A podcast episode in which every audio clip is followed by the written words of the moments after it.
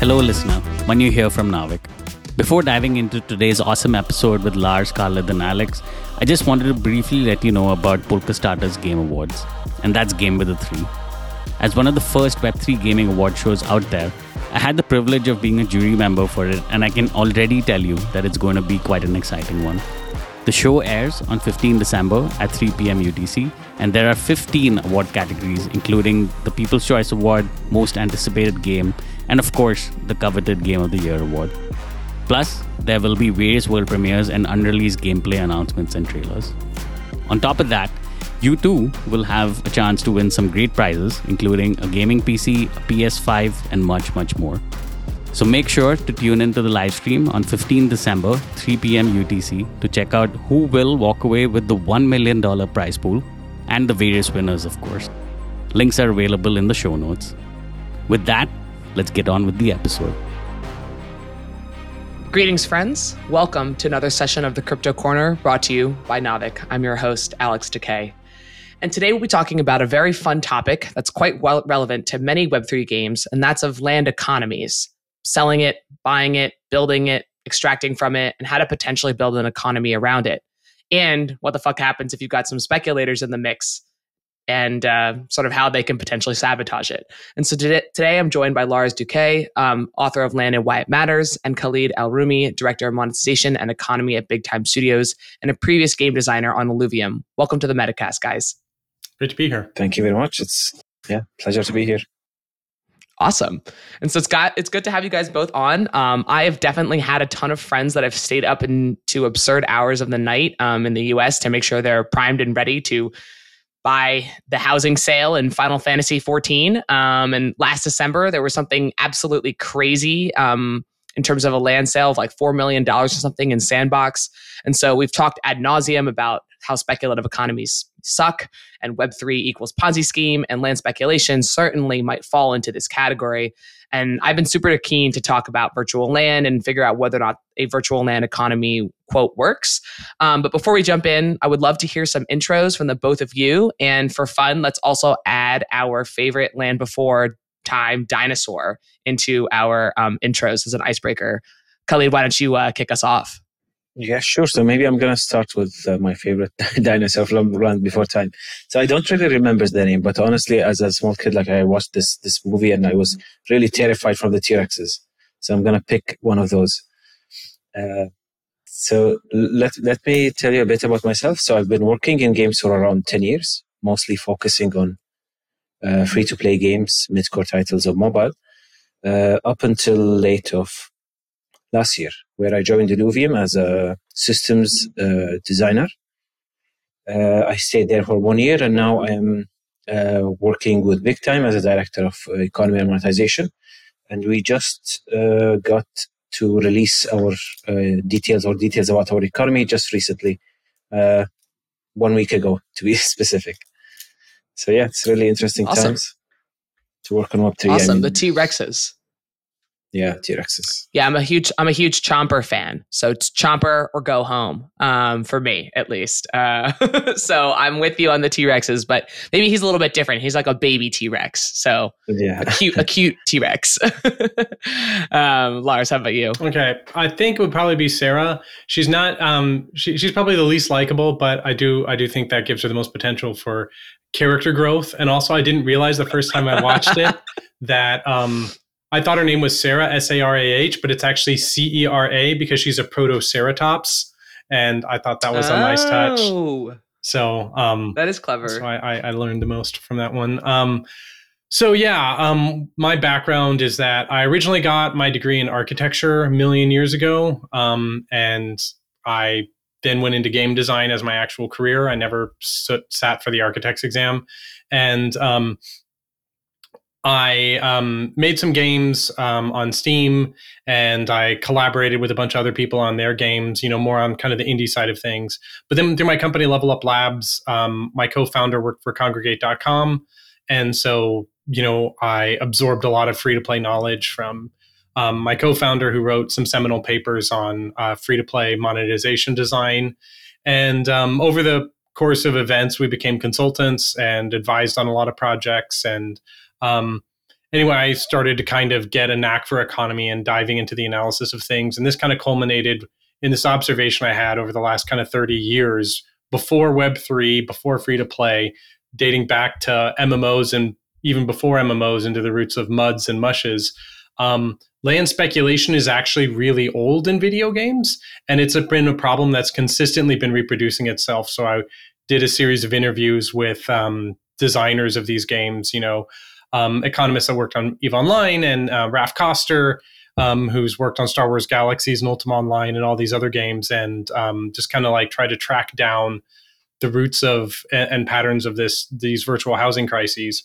And then um, most recently, I wrote a book about the actual physical world economy. Um, my book Land is a big deal, just about um, the actual physical housing crisis and you know some things we might be able to do about it.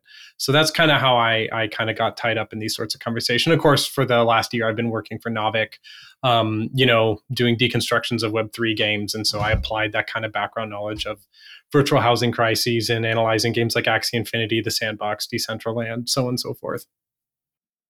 Awesome. Well, that's a perfect transition to, I guess, where I want to start because the first thing I want to talk about is what is land and what role it plays in the real world.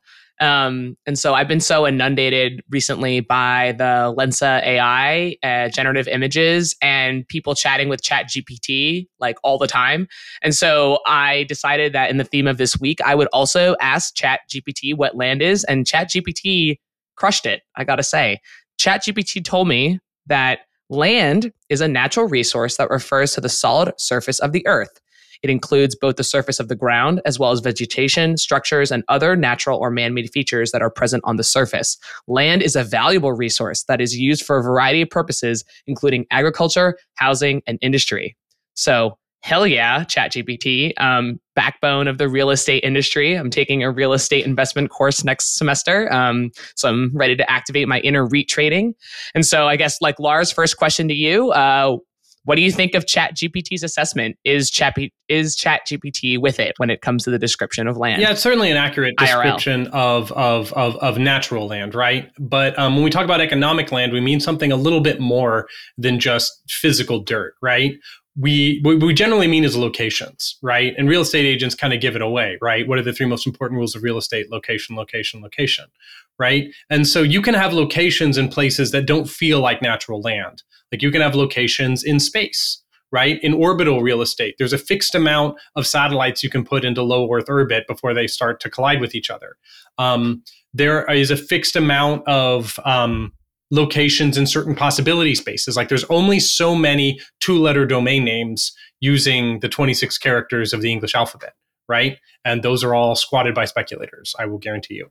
Um, there's, um, and so there's other kinds of land like assets, we'll say you know in terms of natural land sometimes like nat- non-renewable resource deposits like oil and gold are sometimes lumped under land. The difference is you can't generally speaking use up natural land but you can use up nat- depletable natural resources.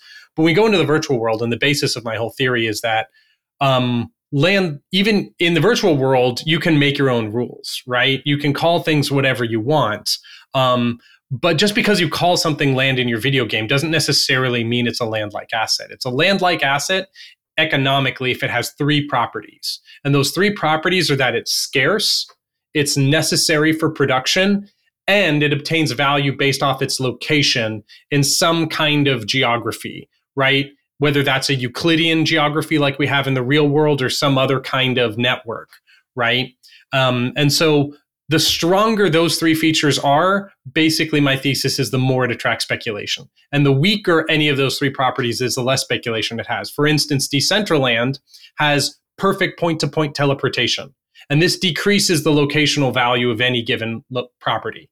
But other places where you have weaker lo- teleportation and you have to traverse land, that increases the locational value, or you know the kind of the kind of um, funneling, like you know you'd, you'd rather be right next to someone because it doesn't take you three hours to traverse the map sort of deal. Anyway that that's kind of my arg- my thesis about the difference between economic land and, and natural land. Natural land is a kind of economic land but there are other kinds. Got it. So chat gpt crushed it on the natural land but did not mention. I'll ask it next, actually, after this podcast is over, what he thinks about economic land. Yeah. Um, and so I guess it sounds like I'm, what I'm pulling from you is that there's a couple of components of land that um, I should be looking at to assess its like goodness, right? Um, you know, one is location. Two might be like the natural ores that are present inside the land, the resources that I can extract from it, right? Potentially the improvements that have been built upon it, um, where that could be a house or a farm, um, and, and and things like that, right? And so you have this kind of like you know, in the real world, there are certain rules and structures that govern and regulate land right? And I was wondering whether or not maybe you could share some of those before we kind of jump into talking about the differences between land that's designed in the virtual world, which Khaled can probably share a little bit more about, but sort of like in the in IRL, right? Like what are some of the big financial rules and regulations that govern actual land that then could potentially be relevant for virtual land but let's keeping this in the physical in the physical territory first. Right. So if we start with one of the biggest ones is is zoning regulations right? Um, so one thing to keep in mind in the real world mineral rights although naturally they're part of the land are often um, sold separately in the united states at least. When you buy a hmm. house the mineral rights have probably already been separately sold. So you don't necessarily like if there's oil underneath your house someone might have free reign to come and pump it without compensating you because they already own the mineral rights. So that's something to look out for. Um, then there's the air rights, like your right to build upwards, right, into three dimensional space. Um, and zoning is a big restriction on this in a lot of places. Like, have you ever wondered why skyscrapers in the US aren't just like straight up? Why they have this like tapered kind of approach as they go up? That's actually them building out to the legal envelope of the zoning. Like there's this rule for like you go up this far, then you got to set back then you got to set back again. And so any buildings that are going straight up vertically, usually you'll notice they're not using most of their plot because these air rights can kind of be traded. And so a lot of our built environment is directly influenced by the regulatory um, zoning restrictions that we have. Um, and I could go into a whole detail of it, but I would just recommend people read Arbitrary Lines by um, M. Nolan Gray. He's a city planner. He's talked about this whole history of where American zoning came from. And, and, the basic thesis is that it's generally bad and restricts the supply of our housing and directly contributes to the housing crisis. But um, in the real world, like what you are allowed to do with land. Um, massively influences its value, right? And so you can see this, for example, um, with people holding on to what look like very low value plots, but then they're hmm. lobbying mm. the city to upzone them. And the minute it gets mm. upzoned, the price magically goes up, right? Right. And sure. then they sell it off and they obtain a windfall profit.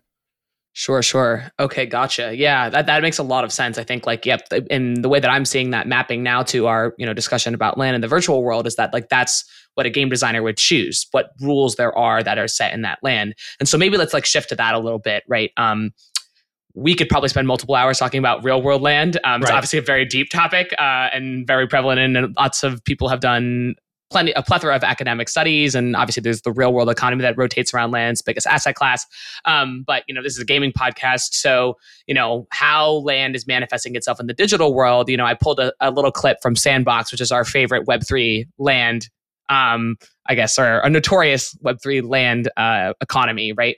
And it says uh, land is a digital piece of real estate in the sandbox's metaverse. Game designers use land to build digital experiences such as games or dioramas and also populate it with assets. Multiple lands can be combined to form an estate.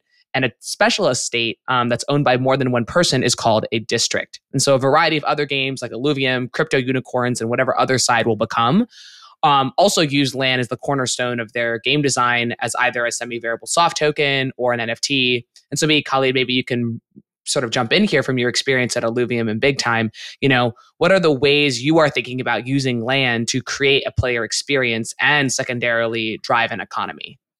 Yeah, yeah, sure. So, so let me tell you just first, not not from a like a standpoint of me being part of any company, like me as as a system designer like as my personal sure. opinion is how we would utilize virtual lands is the way I, would look at it as we have uh, basically a virtual good that is limited in supply that may have certain functions in a game. And we would cover it or use the land cover on it because that's how we could easily convey to the users that this is something that is scarce and this is something that you could potentially uh, get some value from so it's, it's, it's we, we don't look at it as really as a land. Land is just a way to convey the message easily. Like that, that's that's how I look at it from a pure systematic point of view. Um, and so I guess in, in that regard, right, what controls have you installed centrally to control this, I guess, um, finite asset uh, or digital yeah. virtual good? Yeah, sure. So I, I, could give you just two examples. So uh, in, in, the case of Illuvium, where the land is actually not the main part of the gameplay. So Illuvium, uh, the, the land in Illuvium is just like a small part of the gameplay, where it's there for a specific type of players who are looking to benefit or, or get some value uh, from the game if it became very popular. Okay, but the actual game is played outside the land and it's not required by most of the players. So in this case, land being scarce does not harm the user experience at all. However, if you take a game that is the more land you have, the more experiences you have for the user, here is where if you implement scarcity, you might really affect the, the, the, the end user experience and it could end up harming the game. So, you know, virtual land is not like treated across the board 100% the same. It really depends on the actual rules that you put in or the game design or the systems that are set in place and how the player will, will, will interact with, with these systems. Got it. Um, and so if the let's just say like the land is maybe a main or central part of the game or it's not right? Uh, let's just maybe take you know an illuvium. Sounds like it's kind of like a side a side um, agenda right? Um, but in some games it's actually like a very very big deal such that if you didn't have a plot of land you wouldn't be able to build anything at all right? The land is the cornerstone of the actual game itself. And so how would if you as a from the system designer perspective and maybe obviously lars feel free to jump in how would i think about having a finite amount of plots of land or having a infinitely expandable surface, right? Because unlike the real world, I can just print more land and um but but you just told me that you know the the the the speculation and the finiteness is what makes it valuable. So how do i kind of as a as a game designer how would i how should i think about that? The way you look at it is it depends on the systems that are set in, in place like again, we shouldn't look at it as is this a land or not a land. We should look at it as this system behaves in such way. Does it benefit the ecosystem if it's finite or not finite? Like that's basically what I wanted to say. So Lars, you could, yeah, go ahead. Right, I agree. You know, so my understanding of Illuvium is that, um, and correct me if I'm wrong, is that land can help you generate fuel, but you can get fuel in other ways. It's not like only the landowners um, create this resource, and so when I talked about my, my three rules, right? Scarce in supply, necessary for production, and obtains value from location. So the fact that you can get whatever resource or whatever benefit um, Illuvium land generates from somewhere else makes it less necessary for production, right? And so this makes it a much weaker land-like asset. And so as he's saying, land is used mostly as a theme, right? And so this reduces the speculative value of Illuvium land, if my understanding is correct. Um, and the basic point there is is that in the real world, everything you do requires land. Like I say, you can't eat, sleep, work, or poop without access to a location to do those things.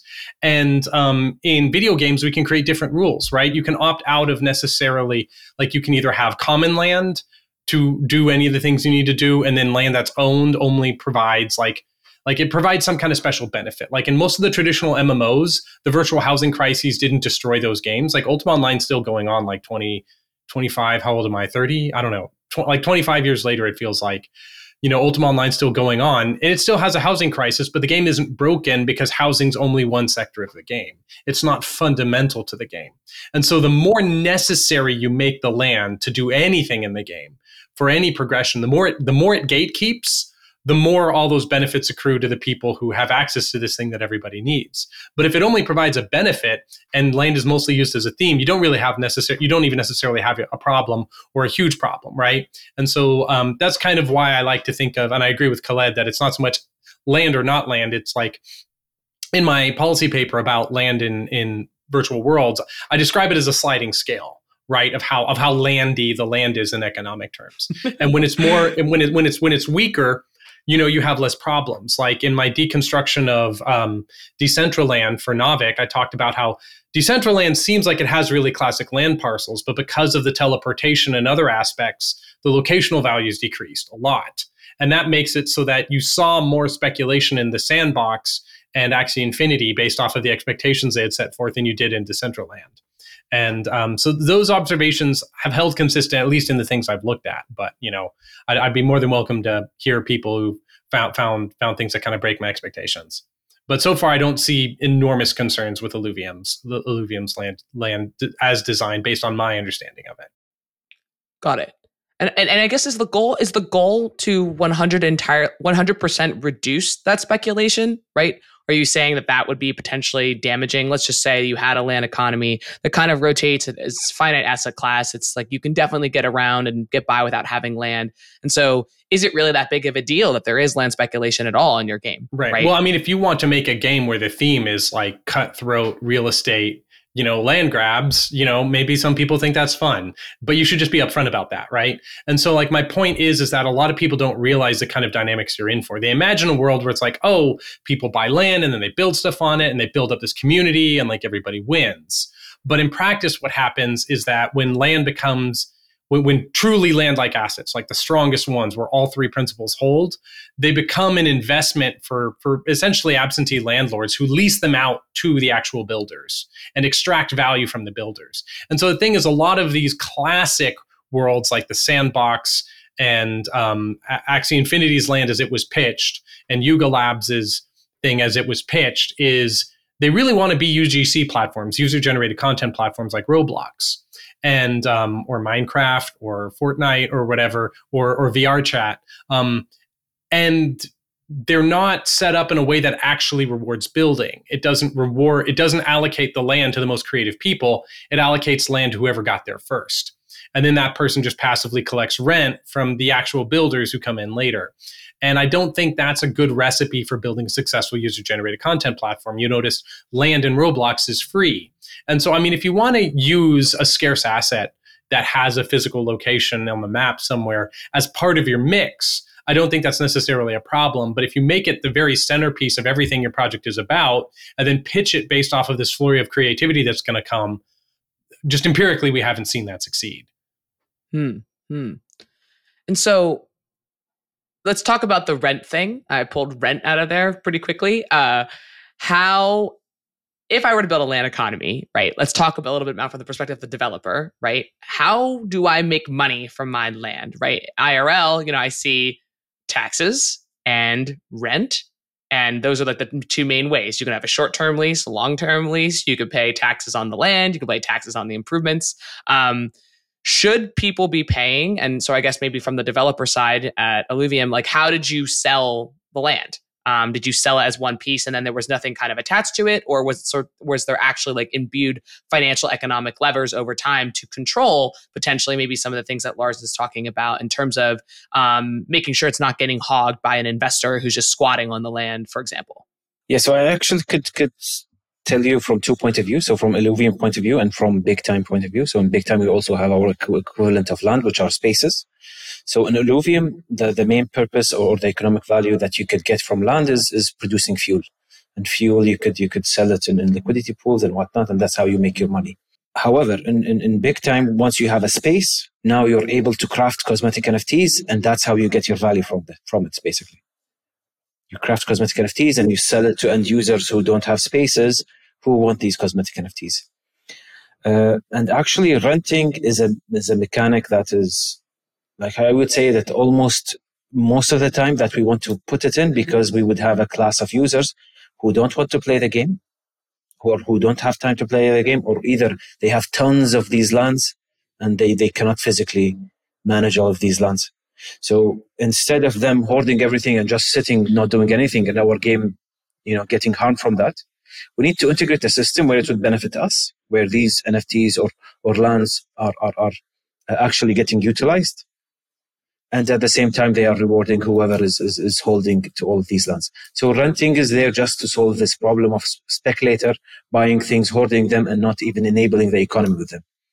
So it, it becomes like a, a, must to avoid these situations where someone hoarding everything and, and, and not enabling the economy. Right. Got it. That actually dovetails with the recommendation I make in my policy paper that the government, in this case the developer, lease out your your your land on short-term leases at market rates, right? And that tends to solve the speculative problem. Like if you absolutely have to have scarce locational based resources that, you know, gatekeep some feature, just lease them out at market rates and that way um, that tends to allocate things most efficiently. That's what we see in the real world economies and there's been a um, there's been some experiments in some games to kind of allocate things on this basis. That way the person who wants it the most and has an idea of something productive to do with it will hold on to it. But someone who's just like i want to hold abc.com for 30 years until someone pays me $10 million will not want to pay you know $2000 a year or whatever to hold on to such a valuable URL, right?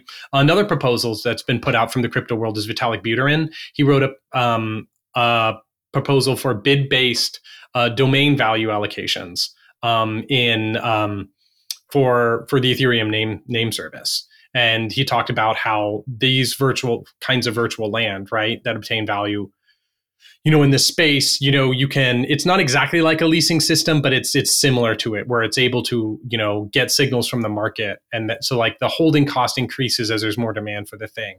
So that someone who's holding it just to wait for someone else just gives it up right? And then it gets put to use and then that can actually bring prices down in the long run because it's not just scalpers driving the price up it's based off of actual use um, which also helps you get less of a frothy price you know and, and so like you can you can have like a saner price that represents what people are actually valuing your your project for to, to actually use the project you know and actually generate value. And then again you know what he talks about is like cosmetics. Cosmetics are a wonderful monetization thing in a lot of these games because they're not necessarily gatekeeping access to the game itself but they're a very socially important aspect of free to play monetization you know it's like I can play Fall Guys and look like a noob wearing nothing but the free costumes all the time and still be the best player in the game. But if I want to look cool, then I might want to drop a hundred bucks, right? You know, and so I I think there's some some some some fair ways to do this that don't um, because one of the problems is you do not want to cut off access to your own growth. You don't want to keep your own users out um, just because you want to reward the first 50 people to um, jump on some assets early on. Mm-hmm, mm-hmm. And so, in in that right, I heard about a, basically a supply demand kind of pricing orientation. Right, we talked about leases. If I wanted to lease and execute a short-term lease or a long-term lease to someone to make sure that they aren't holding onto the land right we just talked about oh i wouldn't want to hold the domain name abc.com or abc.url because of I wouldn't want to incur the cost that it takes oh, that accumulate over the 30 years. How should I know? How do I know how much to charge for a short-term lease in my land economy? Right? right. Like actually what's the mathematical equation that I set up to actually determine that? And you know, Khaled, you talked a lot about that role specking, right? Like in Web3 games, that is one of the biggest ways people are trying to solve the nature of the speculative economy to basically like offset and say like hey the speculators will be over here these are the farmers these are the players and then everything will kind of balance out versus the axie problem which was like everybody wants to be an earner. And if you have this diverse role case you actually maybe balance and set out the economy because some people's gains and losses are offset in different places. But you know so it sounds like you guys are actually implementing a lease um, but how do i know how much to pay or charge? Uh, yeah, yeah, yeah. So uh, for us, actually, it's it's very very complex. Uh, like I'm talking about big time compared to Illuvium. Illuvium it was a, a, almost like a straightforward equation. You could know exactly what is the output. You can forecast prices, and then you could you could set something up. But in big time, it's a bit different because once you have a, a, a space, now you can start crafting cosmetics and it's like not a linear process. There are multiple recipes there is multiple ways that you could be lucky or, or unlucky and things like that. So it's very hard to predict. We're honestly depending on, on the market to figure this out honestly. Uh, it's, it's very hard to put uh, an equation or to solve it via an equation. I think there will be some price discovery. Uh, we're also to add more complexity to it we're actually allowing you to package uh, or like this is what we're thinking about doing. So we're, we're, thinking about packaging multiple NFTs together. So I could have a space, and then I could have add some decorations to it, and I could have some some little factories there, and I would rent it out. So also, if you want to put your your uh, own touch to it, make it look nicer, give it a theme, you could also do that. You know, so price discovery via the market, I, I think, is is where we're looking uh, to do. Honestly, it's very hard to to put a number on that. Well, that's actually what what I recommend actually. So it's like the beauty of leases. In, in the real world, I generally recommend a land value tax, which is a tax that is a tax on the ground rent of land, but excludes the value of buildings. And this is just a practical compromise with the way the real world is.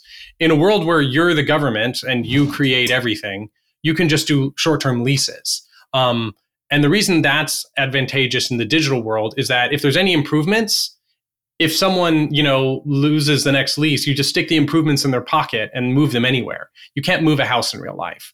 And the other thing with leases is just the accurate the correct price for the short-term lease is whatever the market will bear right? Generally the mechanism to discover this that i recommend is what's called a vickrey auction and this is different from a normal auction where basically um, you have an auction and everyone said it's silent it's sealed. No one can see anyone else's bid and then the highest bid wins the highest bidder wins but they ha- they pay the second highest bidded price.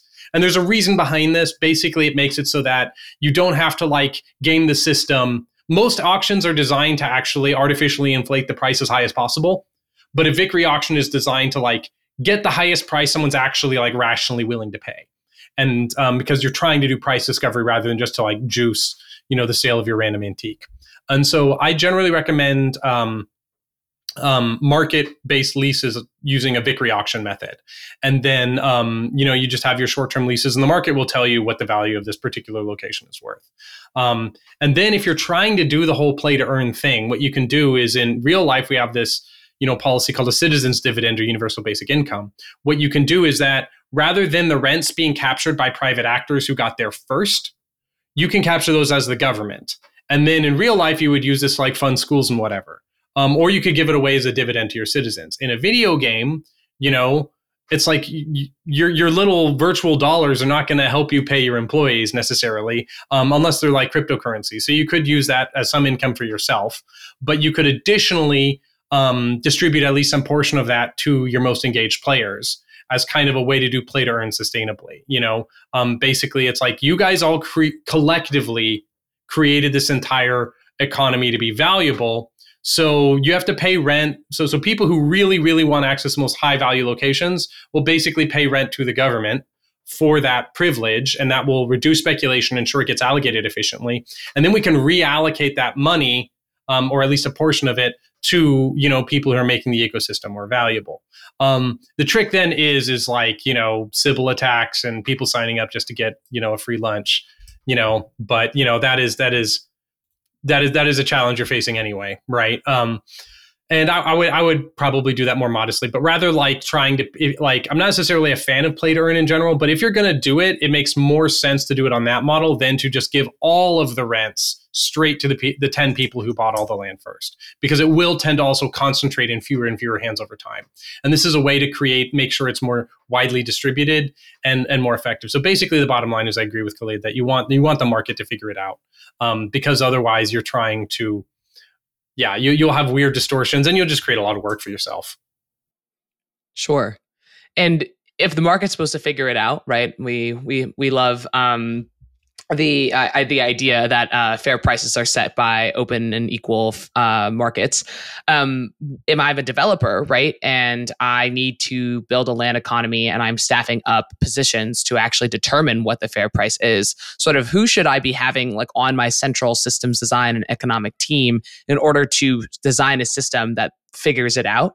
Um, are we relying on mostly like open source tools and such that oh we see that this um, that on OpenSea, this plot of land is trading at XYZ, and whether or not are there any kind of installation metrics that I should be putting in my game to make sure that the asset values don't ever go above a certain amount because of uh, any reason, right? You know, the 4 million plot of land seems, you know, potentially uh exorbitant. Uh, but you know, but it sounds like there's a buyer that's out there that's willing to pay that. But I think like, are there ways that you can install price and floor ceilings. Um, maybe talk about your experiences kind of managing that land economy. Yeah, yeah, sure, sure. So this is one of the things that is an added layer of complexity because of Web3. So in free to play, we used to care about retention and monetization, and that's it. Here, we need to care about retention, monetization, and, and, and maintaining the prices of all our NFT assets. You know, it's not something necessary, but it's something to to maintain the goodwill between you and and, and the, the initial uh, buyers of your NFTs. Uh, it's funny that, that, that you said this because we actually are are working on a system uh, similar to that, which is uh, in big time we have a token that we're going to create that is called time, and to generate it you need to have an hourglass, and once you have an hourglass you can play the game and start generating time token. So a system that we implemented there is that once you play with the hourglass, it will be depleted. Now you need to recharge it. To recharge it, you need to pay premium currency. So once you pay the premium currency, which is bought from us, now you can start generating tokens. So we, we, we introduced an, an element that should add some stability somewhat and would act as a soft floor to the token. So whenever the token price goes down below the recharge cost, then theoretically it does make sense for me to recharge the hourglass. Suddenly what happens is that the supply of time token should decrease and the price should go up. And now it makes sense for me to recharge it and start farming it, farming farming uh, it again. So we're, we're trying to look at systems like this to add some stability to certain elements of the economy, and these would act as our levers going forward. Uh, so yeah, like these are the type of system. This is where we're, where we're thinking uh, in terms of, of controlling these these prices.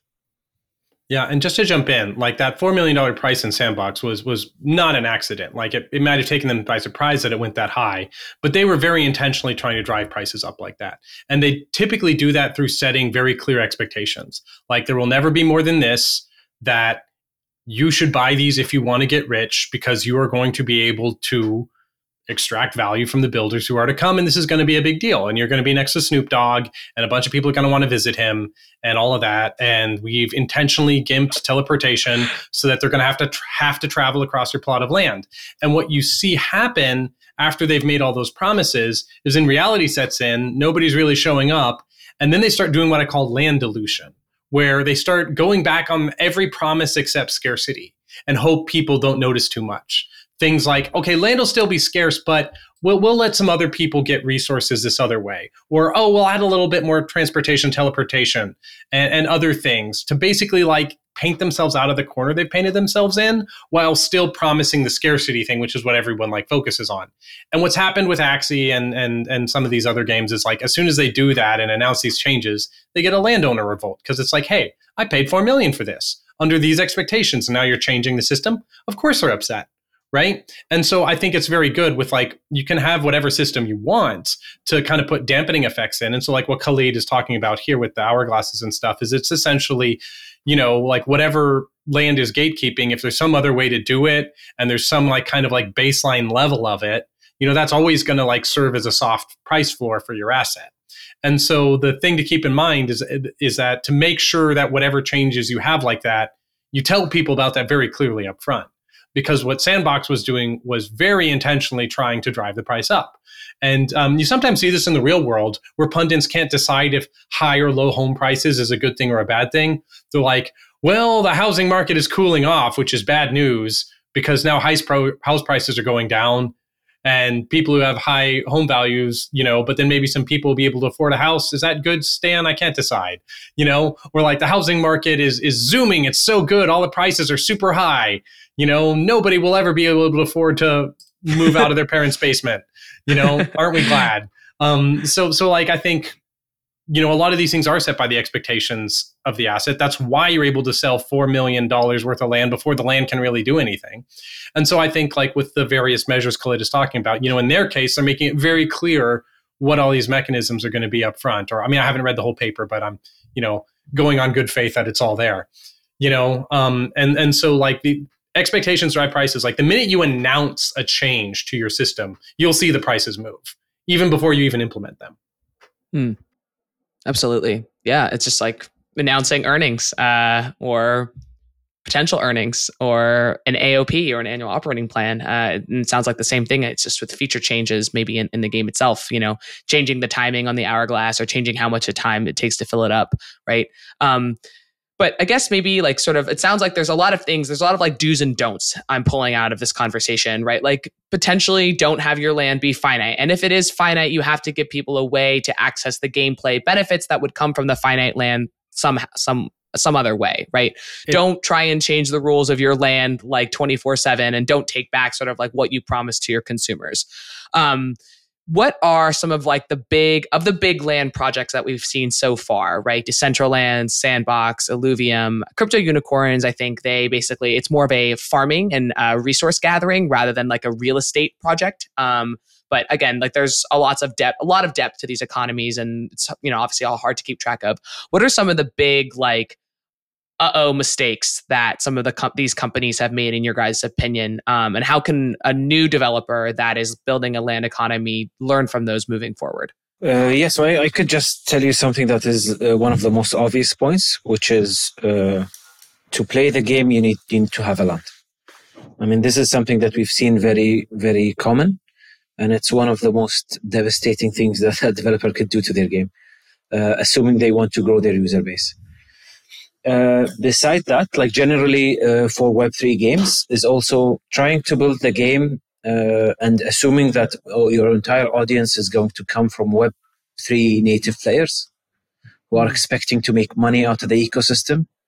You know, and then it ends up being everyone who puts a dollar in is expecting to get two dollars back, and that's from the get go is like it's not sustainable. Uh, I think going forward, hopefully we're going to see games where would attract uh, regular type of players or who in who are in it to uh, get the experience. So not only just to make money. And i think the way we should look at it is how could we plus one the experience from the current free to play games? You know we shouldn't come and try to make something that is revolutionary. I mean it could work but i think it's a long shot. I think we should look at the current free to play games and how could we plus one that experience for the player and that's the key. And that should be uh, uh, our guideline going forward for, for any decision that, that we're trying to do in, in, in games or in web3 games or, or any in that regard to, to be honest. Yeah. I, mean i agree with Khaled. And then another thing i would add is also a major problem a lot of web3 games come from is um, you know, Khaled has this background in traditional game design. Um, a lot of other companies, uh, they don't have a Khaled on staff. They didn't actually hire a lot of game designers. They hired a lot of people from finance who wrote a white paper and then, you know, kind of barreled down the wall. Um, and so one thing I've, I've noticed a lot is a lot of like, one of the challenges with Web3 game design is that you cast all these design decisions in concrete early on. And anyone who spent any time in game development knows how drastically your final game can look from your first shipped version. You know, you need to make changes in response to players. Um, but the problem is when you've cast them in concrete first on the blockchain and then in the financial expectations of your initial players slash investors then it becomes very difficult to pivot to a project without breaking the project immediately and causing it to fail right and so i think being like don't make a million promises up front people make those promises because then they can make a lot of money off of a pre-sale right? And um, so i would be very cautious about that. And one more thing i would like to just like kind of zoom into real quick is the notion of scarcity is actually really more complicated than people realize when it comes to locations right? Because like there's this big notion in video games it's like well we we're not confined to the virtual world to, to the to the laws of physics. Why can't we just print more land for everything and so mm. one of the things that's really interesting is that Ultima Online has essentially infinite land. So how can it still have a housing crisis 25 years later? Well, it's because of what we call urban agglomeration effects. And what all this means is that you want to be, you want to hang out with your friends, right? Sure. You don't want to hang out in the middle of the Nevada desert. You want to be in New York City, or if New York City is not your style, maybe a small town, but like a small town where all your friends are, right? And so the most popular server is always going to be the one with the biggest housing crisis. And when people are like, well, why don't you just play on the least populated server? The answer is going to be because it's boring and it's no fun because there's no players there. And so I have no demand to be there. So even if you have infinite, you know, land, the point is that locations are non fungible. And that's what we mean when land is scarce. So even if you're printing infinite land, um, if, if all land does is gatekeep access to a resource, then land is fungible.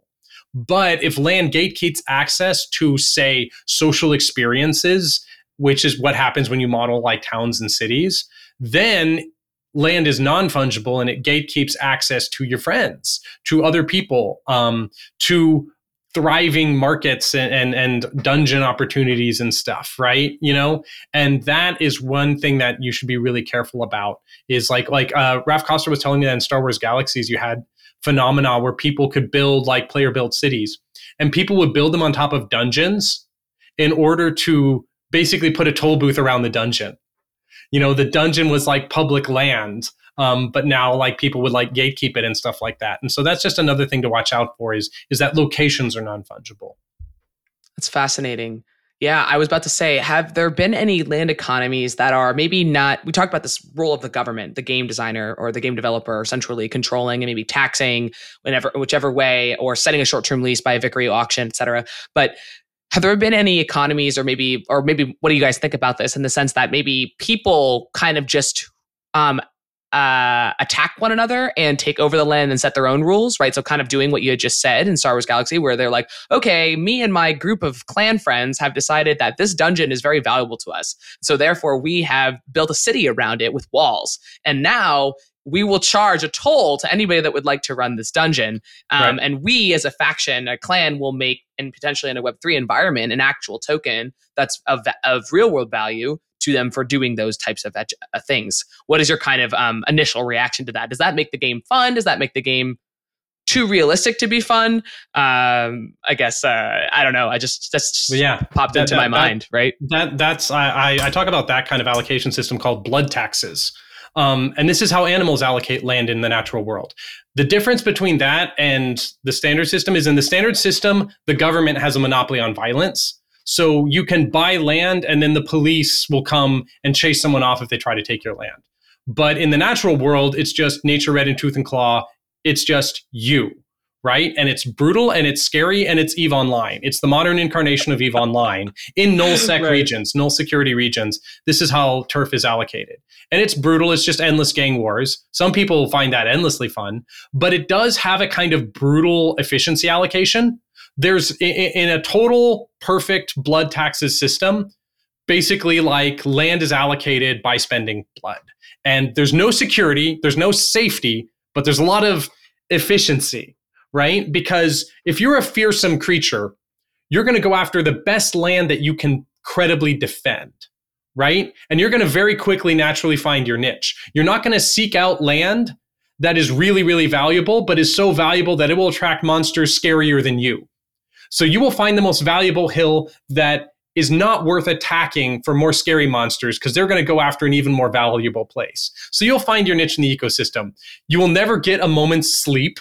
You will be terrified for your entire existence, but efficiency will, will quickly uh, arise. And Reddit slash r slash place, if you've played that little mini game, um, I'll describe it for the audience. It started as an April Fool's joke, and it's a Reddit mini game where people just there's this big mural. It's made out of pixels, and every Reddit user every five minutes can place one pixel in like 12 colors. That's it. That's the only rule. And this is very much like blood taxes, although here it's attention. And so people make all these huge murals. It's not like you claim a bunch of land and it's yours, and the government of Reddit enforces that and you can do whatever, because then you would get a very boring mural very quickly. Instead, anyone can graffiti anything as long as they're willing to place their pixel every five minutes. And so you had all kinds of weird emergent behavior arise. And it was, first of all, it was kind of like stressful. You had to have nothing else you were doing that weekend. But you had things like, okay, me and my group are over here and we're trying to like paint our little mural. And then, um, uh oh, the Swedish flag is marching towards us. And so it's like it's taking over our little buffer state of of like so there was I think there was like a pride flag like next to us and the Swedes were like encroaching on it not ideologically just because Sweden eats everything. And so like people from our group were like rebuilding the pride flag because it's like if they go down we're next. We need to protect our buffer state. Oh they got eliminated. Okay we can reallocate some land here as like a refugee state. And then like we're we, we've got our own allies. The neoliberals are beneath us. They're helping us. Um, but then like we want to like write our little slogan in a higher font and we're coordinating in our Discord channel, but we're getting we're getting friendly fire from somewhere that erases it to the old version. So we're like, oh, are our allies like not realizing we changed what we're trying to build? We send diplomats to their Discord. They're like, uh, no, that's not coming from us. And so you can check each pixel and see who's drawing it. It's coming from the furries. We're like, we don't even have diplomatic relations with the furries. And we talk to them. it's like, what are you guys doing? You're giving us friendly fire. We're trying to do this now. They're like, oh, oh, that's cool. They're like, what, what are you even doing here? They're like, well, we have to defend you or the Swedish will eat us next. And all of those rules, all of those interactions are totally emergent that just come from any Reddit user can place one pixel every five minutes, right? And it's incredibly stressful and it's not a game for everyone. But that is a system I call blood taxes, where you just allocate land by combat and it goes to whoever is able to credibly defend that territory. Um, Yeah. And that's how Eve Eve allocates space in in, in nullsec zones. Sure. Yeah, I'm also just picturing myself and Civ like going after that military victory. I'm Right, like, right. oh yeah, I'm gonna get my city states. I'm gonna send my diplomat to the city state, and then the city state and I will raze uh, Prussia to the ground, like, and then we'll burn all the farms and we'll pillage and we'll destroy all the buildings, and then we'll Right. rebuild. Um, which is just uh, you know, it's The- an the- interesting. Oh, there's ahead. a lot of there's a lot of negative externalities to that system, right? There's a, there's a lot of like it, it's like it incredibly allocates land to like the optimal fiercest monster for each hill, but it also there's a lot of casualties left on on on the ground. Sure, sure. Um, yeah, potentially not for the. It's not a game for the faint of heart, right? But it is a it is a game that potentially could revolve around land as territory, being that center pin, um, and being the thing that is, um, well, in, in reality, really like oriented the centerpiece of the progression loop, and having people really vie for it because they get some sort of like extreme benefit, whether or not that's from experience, resources, um, just even simply cachet. Like I live in the best house, um, which I'm sure is incredibly important to people. It's important to people in Final Fantasy 14, so it would assume that it's important to to lots of others. Um, and I guess like maybe like uh, one, I guess maybe one final question as we're coming up to to time, right? Uh, if there were an economy right now uh, that you think would benefit from ins- installing a land based economy as well and i think the other idea is that like land as an economy is just another source of potential revenue right and in the web3 environment um, where you're actually giving up a lot of a lot of value to your players and versus controlling it centrally having more diversified having a diversified asset class could actually be like quite helpful um, what games do you think could benefit from having land economies that are either web 3 or web 2 right now and and kind of why So I'm going to actually like kind of twist the question and say that a lot of games wind up with land economies even if they don't intend to. And that's because as I said locations are non-fungible. So if you have a game that has some sense of location and there's some value in controlling a location, even if you didn't intend for locations to be like owned, they can still be controlled, right? Hmm. You know what I mean? And so like in, in like like in the real world you have this phenomenon of like public national parks that private landowners have bought up all the land around it and you're not allowed to trespass on their land. So now they basically own the national park. And you have weird things like people like stepping over the corner of a parcel so they never step foot in the private land and there's a whole dispute. And you see these kind of things happening in games like in in Star Wars Galaxies where there was no sense of land ownership but like you could put down like a player built city and then people would gatekeep. It's like it's my dungeon now. You got to pay a toll. Right? And um so um, some games that I think could benefit from this, it's more like you should you could benefit from recognizing that you already have this system in your game, Mm. even if you didn't intend to.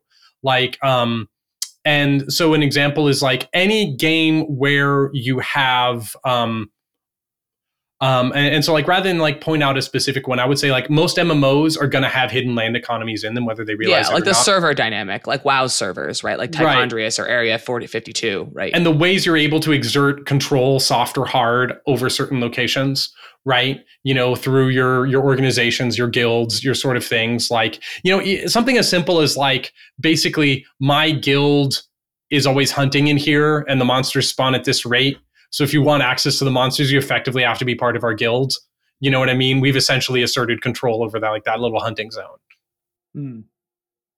I, I could tell you that you know essentially uh, the Web two games that that that used land very good in terms of you know systems and, and game design are 4x games, specifically the ones on mobile, like Game of War, Rise of Kingdoms, things like that. They utilize land very good. Like there is, uh, you know, uh, sense of discovery. There is. Uh, uh, some some tangible uh, benefits to a specific place on the map.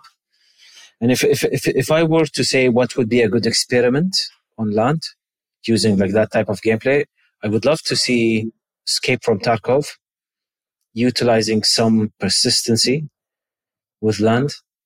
I think that that could either turn out to be amazing or extremely bad. So, but I, I would really want to see want to see that and how it, how it works out. Interesting. So you mean like the when you when you dive and, and those specific plots being places that you then own and control or fight for territory over? Is that Yeah, how so you're kind of seeing it? Uh, so the, what what happened now in Escape uh, from Tarkov is that you would queue up and then they would drop you in a, in a lobby, and then you know exactly what this lobby is. It's like a predefined map that is small, and then you go there and then you extract and you go back to your headquarters. So what happens sure. if you merge your headquarters towards the map, and then there is always a sense of discovery. There is always risk, uh, risk factor going on. You know, uh, it would need a lot of stuff to, to, to polish out the experience to make sure you know the rough edges are, are, are polished whatnot but i think there is some some areas there to explore yeah. Awesome. There was a series of private minecraft servers that i forget exactly what they're called but they were very like heavily modded like economics um, oriented minecraft um, servers. And and the, the the the maintainers like got in touch with me after I started writing these things and they said like be really interesting to like put some of these ideas to use because we didn't realize that we had this locational based economy right we had land speculators we had land barons who would like exclude people from land and basically like extract value from the actual laborers who were playing the game and so it would be interesting to kind of you know go if we were to do it again like go back in and like recognize this problem and then like do a 2.0 version to kind of solve it. Um, I never followed up and like found out like if they ever did it, but it, it sounded interesting to me. Fascinating. Well, thank you guys for for hopping on today, and thank you guys for your kind of bold and uh, crazy predictions about which games would benefit from land economies. I know that I've learned a lot throughout this entire discussion about um, we never talked about the concept of Georgism, but essentially the taxes thing. Um, yeah, land taxes, tax great auctions, land value taxes, um, speculation, scarcity, um, kind of like what what's the best way to sort of think about and model and have a land economy is rotating adjacent to maybe another main economy.